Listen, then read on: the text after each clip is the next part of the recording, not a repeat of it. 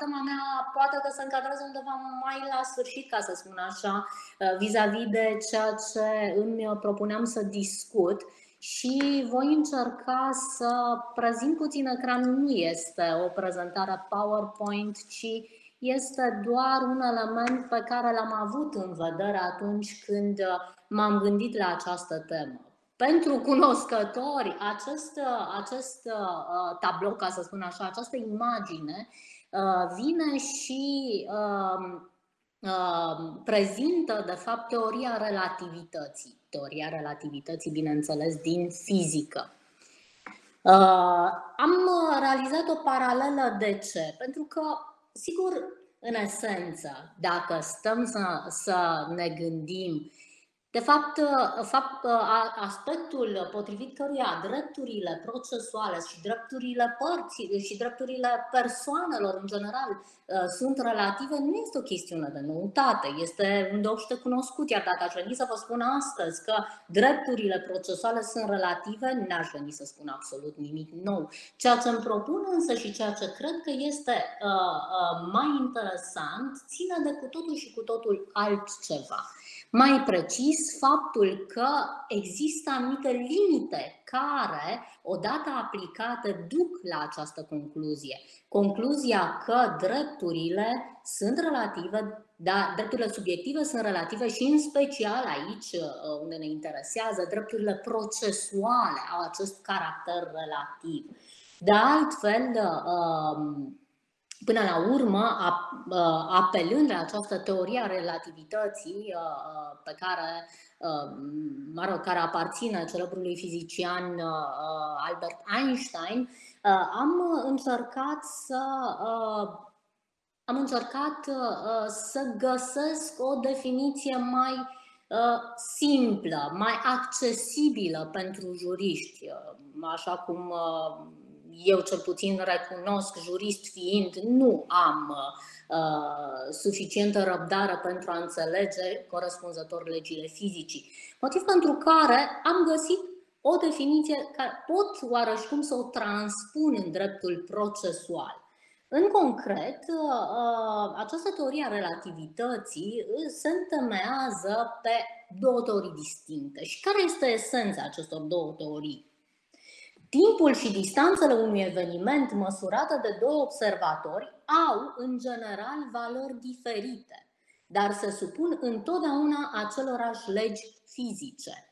Totodată, în definiția pe care o regăsisem eu, când doi observatori examinează configurații diferite, și anume deplasările lor una în raport cu cealaltă, aplicând regulile logice, se constată că legile fizice au în mod necesar o anumită formă. În cadrul procesului civil, dacă este să ne uh, uh, raportăm la aceste elemente, constatăm că avem cel puțin doi observatori, dar cel puțin doi observatori uh, situați pe poziții oareșcum distincte și nu mă refer aici la pozițiile antagonice ale celor două părți. Nu. Avem un observator care este judecătorul și alți observatori care sunt părțile. Iar în imaginea aceasta pe care o aveți pe ecran se vede și se poate distinge foarte ușor care este uh, observatorul principal, ca să spun așa, judecătorul, care sunt ceilalți observatori, respectiv părțile. Pentru că această teorie a relativității, pe ce se bazează? Pe elemente care țin de aprecierea Uh, influenței pe care forța gravitațională o exercită asupra unor obiecte din, uh, din jur. Ori, cine este această forță gravitațională?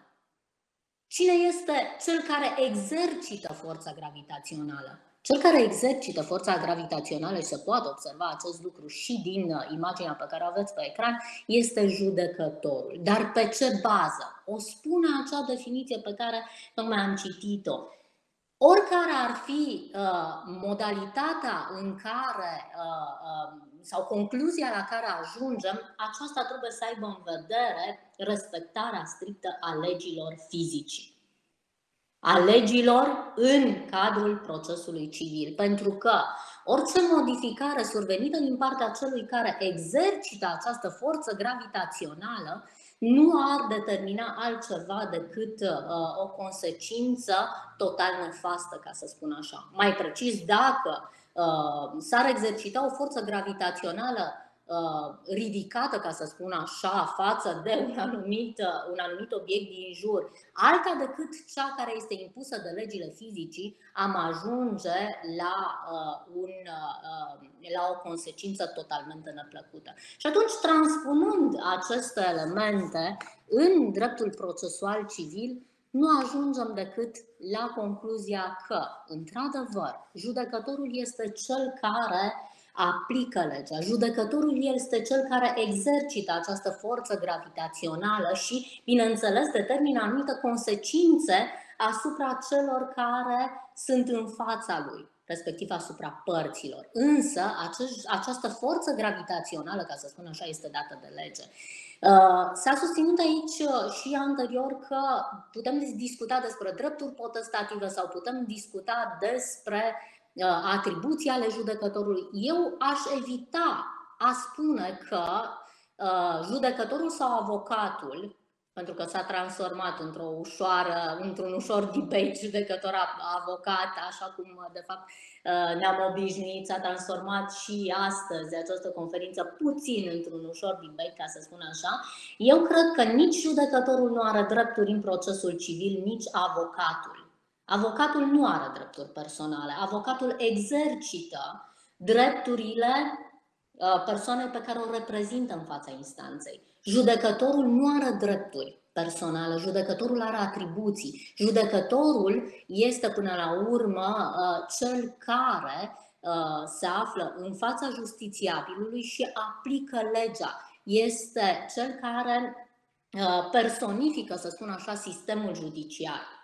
Cred că la momentul la care vom reuși să aplicăm, să uh, aplicăm dispozițiile legale, uh, pornind de la principiul uh, uh, pe care îl, îl cunoaștem, cel care ține de egalitate și de legalitate, atunci și modul în care se va reuși acest dialog, se va reuși această interferență între uh, uh, judecători și ceilalți participanți și între participanți în general, uh, va avea o consecință fastă și nu nefastă, ca să spun așa.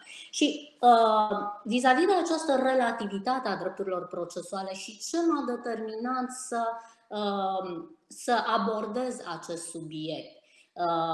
Din nefericire, am constatat că din ce în ce mai des anumite drepturi procesuale sunt îngrădite sub umbrela acestei relativități.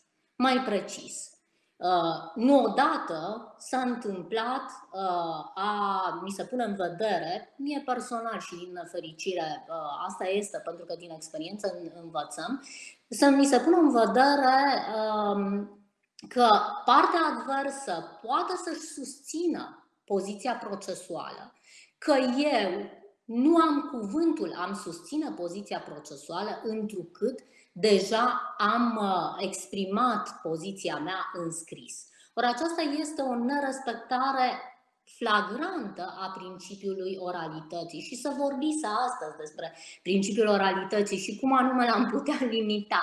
Sunt perfect de acord și principiul oralității și dreptul de a-și expune, dreptul părții de a-și expune liber uh, uh, uh, argumentele sale uh, este unul relativ și poate să fie limitat. Știm foarte bine că judecătorul poate să limiteze concluziile părților la 5 minute, la 10 minute, la 20 de minute, în funcție de complexitatea cauzei. Nu spune nimeni că este absolut, însă cred eu că toată această relativitate trebuie privită în ansamblu, adică în ansamblu acestor, acestor drepturi procesuale care există și respectând în mod corespunzător legalitatea în procesul civil. Pentru că dacă eu nu pot să susțin ceea ce într-adevăr am scris, și am exprimat argumentele mele, dar partea adversă poate să susțină o rană în fața judecătorului, cred eu că uh, egalitatea nu mai este respectată. Deci această relativitate, aceste limite care sunt impuse uh, drepturilor părților, cred că trebuie să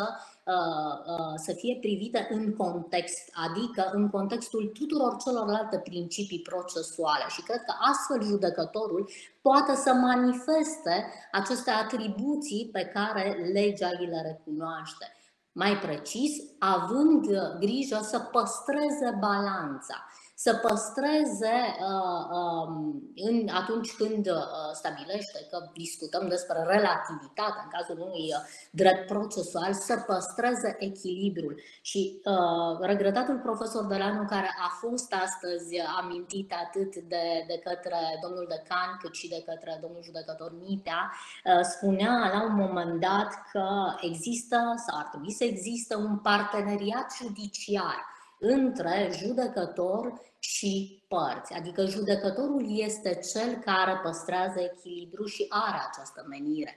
Părțile, sigur, trebuie să-și exercite cu bună credință drepturile procesuale. În egală măsură, cred eu că uh, uh, judecătorul, păstrând acest echilibru, vine și dă dovadă la rândul său de bună credință, pentru că spunea cineva astăzi că uh, se face vorbire despre buna credință a părților în exercitarea drepturilor procesuale, dar nu s-a pomenit nimic despre buna credință a judecătorului.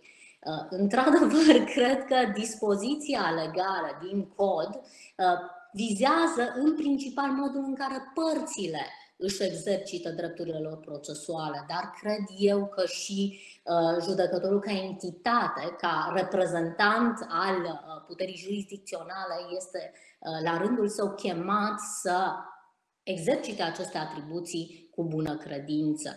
Ori, uneori am constatat și îmi pare rău să spun asta, că actul jurisdicțional se exercită pentru că pot la fel cum și avocatul, la, și acesta la rândul său, culpabil, își exercită atribuțiile pentru că poate. Cred că atunci când nu vom mai exercita fiecare atribuțiile proprii pentru că pot, actul de, justi- de justiție va fi într-adevăr un parteneriat așa cum uh, îl numea domnul profesor Deleanu.